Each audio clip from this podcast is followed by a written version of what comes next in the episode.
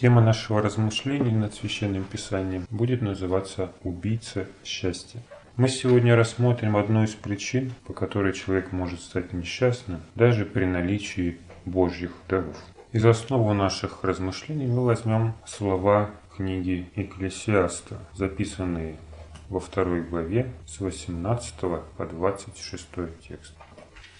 Я буду читать в переводе Макария, потому что этот перевод более точно передает смысл сказанных слов. «И опротивило мне все приобретенное трудом моим, над чем я трудился под этим солнцем, что должен буду оставить человеку, который будет после меня. А кто знает, мудрый ли будет или глупый, тот, кто завладеет всем произведением трудов моих, над чем я потрудился, и в чем показал мудрость мою под солнцем. И сие суета. Тогда я отвратился лишив сердце мое надежды на все трудовое мое, над чем я трудился под этим солнцем. Потому что иной человек производит работу свою с премудростью и ведением и успехом, но человеку, который не участвовал в труде его, передаст все, как долю его. И сие суета и великое зло. Ибо что человек получает от всего труда своего и от замыслов сердца своего? Что он так трудится под этим солнцем? Ибо во все дни у него скорби и досада, мучения. Сердце его не спит и ночью, и сие суета. Не во власти человека и то благополучие, чтобы есть и пить, и позволять душе своей наслаждаться благом труде своем. Я увидел, что и сие получается из руки Божьей, и кто пировал, и кто наслаждался более, нежели я. Человеку, который добр пред ним, он дает мудрость, и ведение, и радость, а грешнику посылает мучение, чтобы он собирал и копил для передачи тому, кто добр пред Богом. И тут суета и пустая мечта. Экклесиаст в переводе означает проповедник.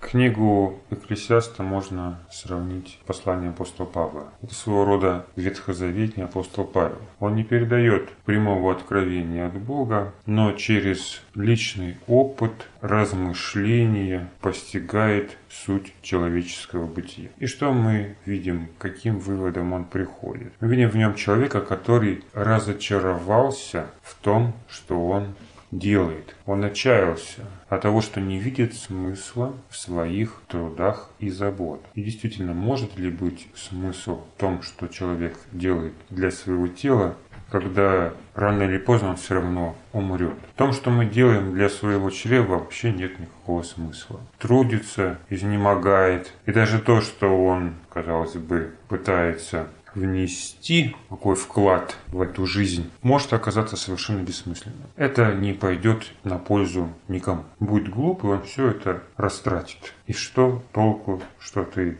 копил и собирал? Нет никакого смысла. Мало того, мы видим, что он не чувствует удовлетворения от того, что он делает. Однако позже он все-таки меняет свое мнение. Вот давайте почитаем, как об этом говорит он уже в 9 главе.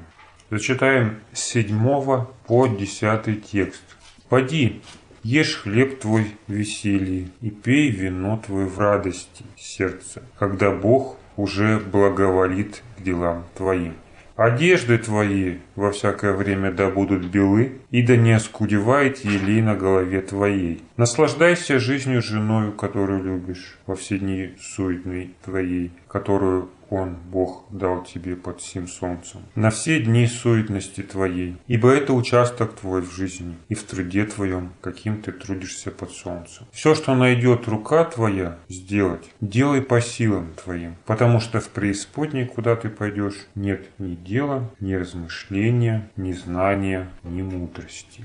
Что становится причиной того, что у Экклесиаста изменяется точка зрения на его жизнь и на его труд. Прежде он говорит, что какой смысл в том, что я что-то делаю, а здесь говорит, делай, делай по силам и радуйся тому, что ты это можешь сделать. Значит, уже есть какой-то смысл или как минимум удовлетворение от того, что человек делает в этой жизни. То, что человек делает для своей плоти, смысла все равно иметь не может, потому что вся плоть – это трава, как говорит нам Священное Писание. Но мы видим, что меняется отношение у экклесиаста тому, что он делает, то есть к своему труду. И об этой перемене мы можем почитать еще раньше, в пятой главе книги Экклесиаста. Давайте прочитаем с 17 по 19 текст пятой главы. Итак, вот в чем я увидел добро. Прекрасное дело – есть и пить, и наслаждаться благом во всяком труде своем, каким человек трудится под этим солнцем. Малочисленные дни жизни своей, данные ему Богом, ибо это есть доля его. Притом, если какому человеку Бог дал богатство и сокровища, и уполномочил его пользоваться ими, и брать участок свой, и веселиться среди трудов своих, то это дар Божий. Ибо немного думает он о днях жизни своей, потому что Бог ответствует ему радостью сердца его. Мы не видим, что какие-либо труды для тела приобретают значение и смысл в глазах Экклесиаста. Но мы видим, что он уже получает от этих трудов удовлетворение и радость. Что произошло? Что изменилось? А изменилось только отношение, о чем мы можем прочитать и в 19 тексте. «Ибо немного думает он о днях жизни своей, потому что Бог ответствует ему радостью сердца его». Почему Бог ответствует радостью? Или, как говорит нам синодальный перевод, вознаграждает его радостью сердца его? А ответ прост, потому что он немного думает о днях жизни своей. Он не надеется на то, что он делает. Он смотрит на это, как говорят сегодня, проще. И какой в этом может быть урок для нас? Да, Христос нам говорит, не заботьтесь о завтрашнем дне. И в этом мы можем увидеть нечто общее в учении Христа и Экклесиаста. И что нам хочет сказать Христос? Нагорной проповеди. Почему наши заботы, которые мы ставим в приоритет для того, чтобы удовлетворить все наши физические и материальные нужды, могут лишить человека радости и счастья. И самое главное, если уже рассматривать это в контексте учения Христа, то не только радости, но и Бога.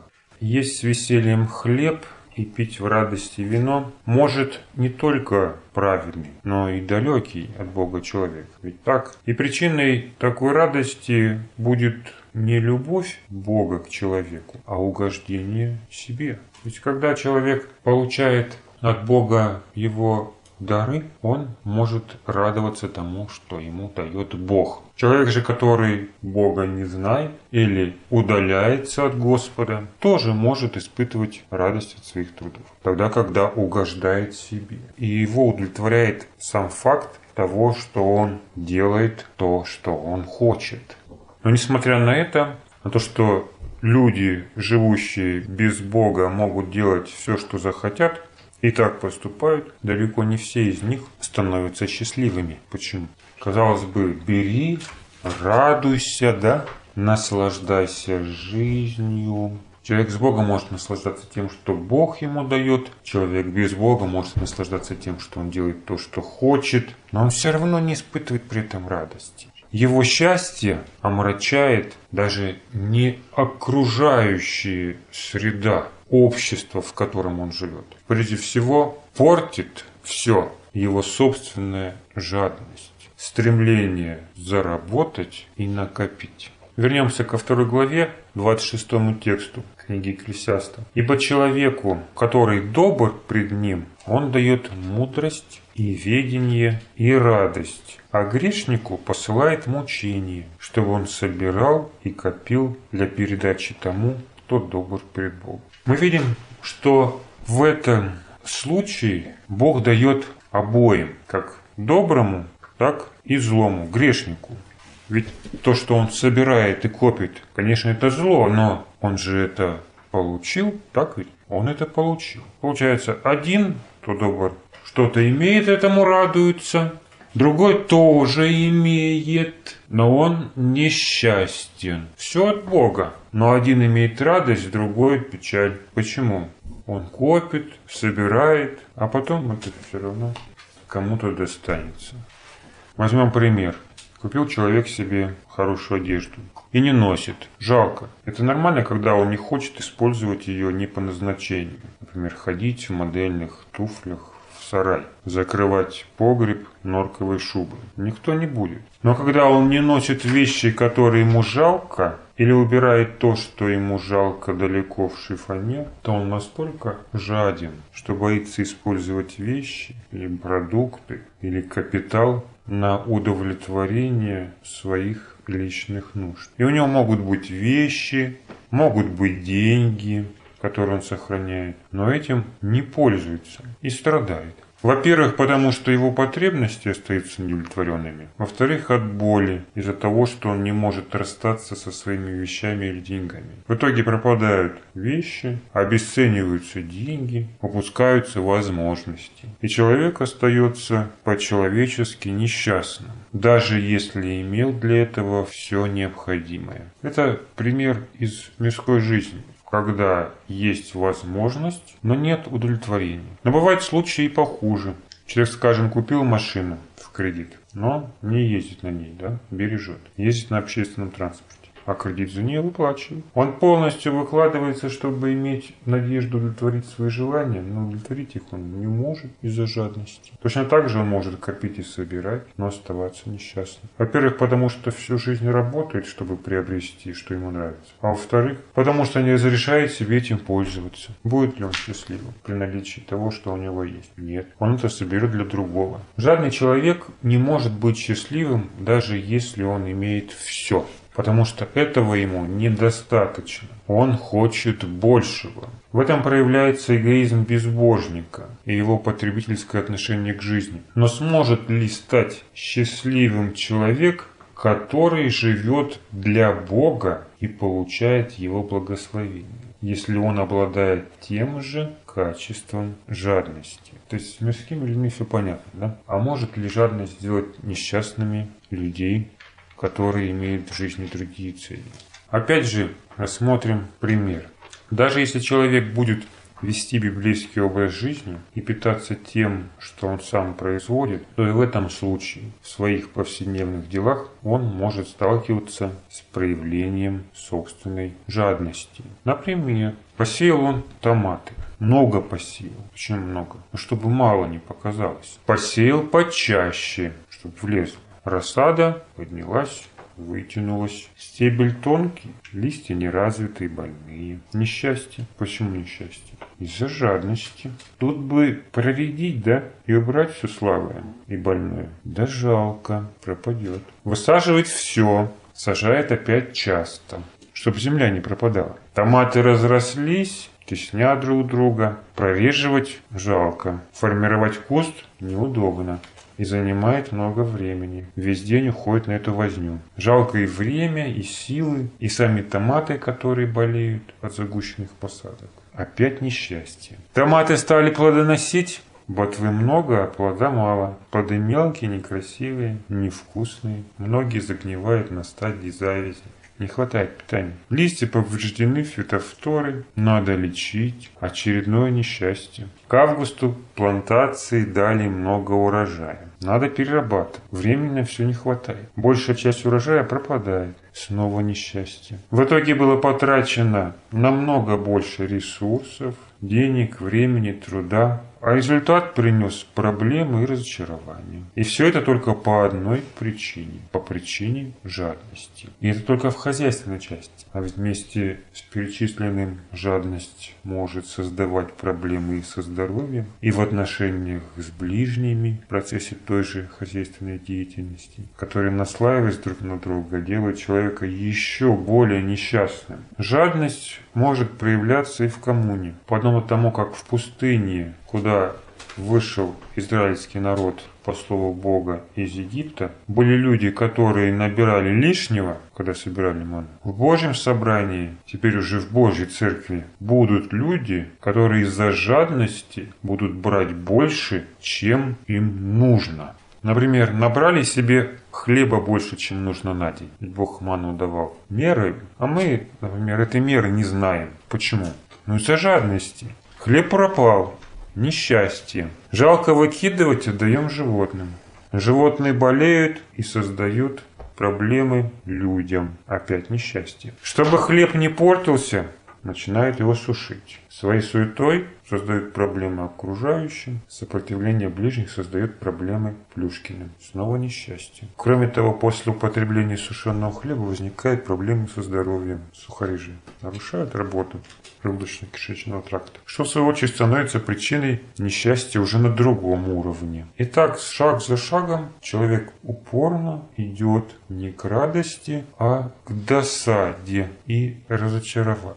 И кто в этом виноват? Бог, который дает эти дары, или человек, который не может знать меры. Потакание жадности иногда может сделать человека кратковременно счастливым, но в результате всегда приводит его в состояние разрухи, из которой уже нет выхода. Например, попил человек свежеприготовленного йогурта, на стенках кружки осталось. Смывать в раковину жалко. Решает намазать на себя или дать смывки домашним питомцам. И вот оно счастье, казалось бы ничто не пропало. Но потом слитый начинает тухнуть, скопившаяся лишняя посуда, возникает беспорядок, добавляется суета, размножаются болезнетворные организмы, и порой человек даже не может связать свои последующие несчастья со своей жадностью. Когда человек может связать жадность? Когда он съел просроченные или испорченные продукты, но не выбрасывает же, да, и отравился, тогда понятно, это жадность. И в этом случае он становится несчастным дважды. Когда испортилось, что он накопил, и когда отравился, употребляя испорченные продукты. То есть один раз мог чему-то научиться на несчастье, а ему этого не хватило. Ему нужно второе несчастье, и то не всегда это несчастье ему чему-то учит и о чем-то говорит. Хотя вроде бы это уже прямое следствие жадности, должно быть очевидно. Жадность может являться не только причиной несчастного состояния людей, но и таких грехов, как зависть, воровство, убийство, не говоря уже о том, что само потакание жадности является идолослужением. Зависть. Когда человек завидует тому, что есть у других людей, это уже делает его несчастным, даже если он находится в лучшем положении и ни в чем не нуждается. Может быть такое? Но сложно представить, но такое происходит очень часто. Например, в детстве или трудоспособном возрасте все завидуют пенсионерам. Почему? Потому что они сидят дома, ничего не делают, а деньги получают. Но если разобраться, кто в лучшем положении? Молодые люди в расцвете своих сил или пенсионеры, которые уже не в состоянии ничего сделать и даже радоваться жизни не могут, как они, по причине своей физической немощи. Но Зависть может отравить и эту радость. А зависть, в свою очередь, является следствием жадности. Убийство – следствие ненависти. Тот, кто ненавидит, уже несчастный человек. В свою очередь, ненависть может быть вызвана завистью и жадностью. А в воровстве же написано обратное. Книги притч. Сладок хлеб, приобретенный неправдой. Но есть одно но – да? но после рот наполнится дрессовой. То есть и у этой радости имеются свои негативные последствия. В природе очень часто можно увидеть, как дикие или домашние животные таскают, воруют и отбирают друг у друга пищу или полюбившиеся вещи, места. И это не является ни воровством, ни нарушением шестой и десятой заповеди. Потому что животные руководствуются заложенными Богом инстинктами. Все они живут по той программе, по программе выживания, которую заложил при сотворении Бог. Не было бы у них такого поведения, они просто бы не смогли выжить. Но когда человек начинает поступать как животное, это будет уже грехом. Почему? Да, в отличие от животных, он имеет сознание и возможность выбора, что, собственно, и делает его жадным или не жадным праведным или грешным.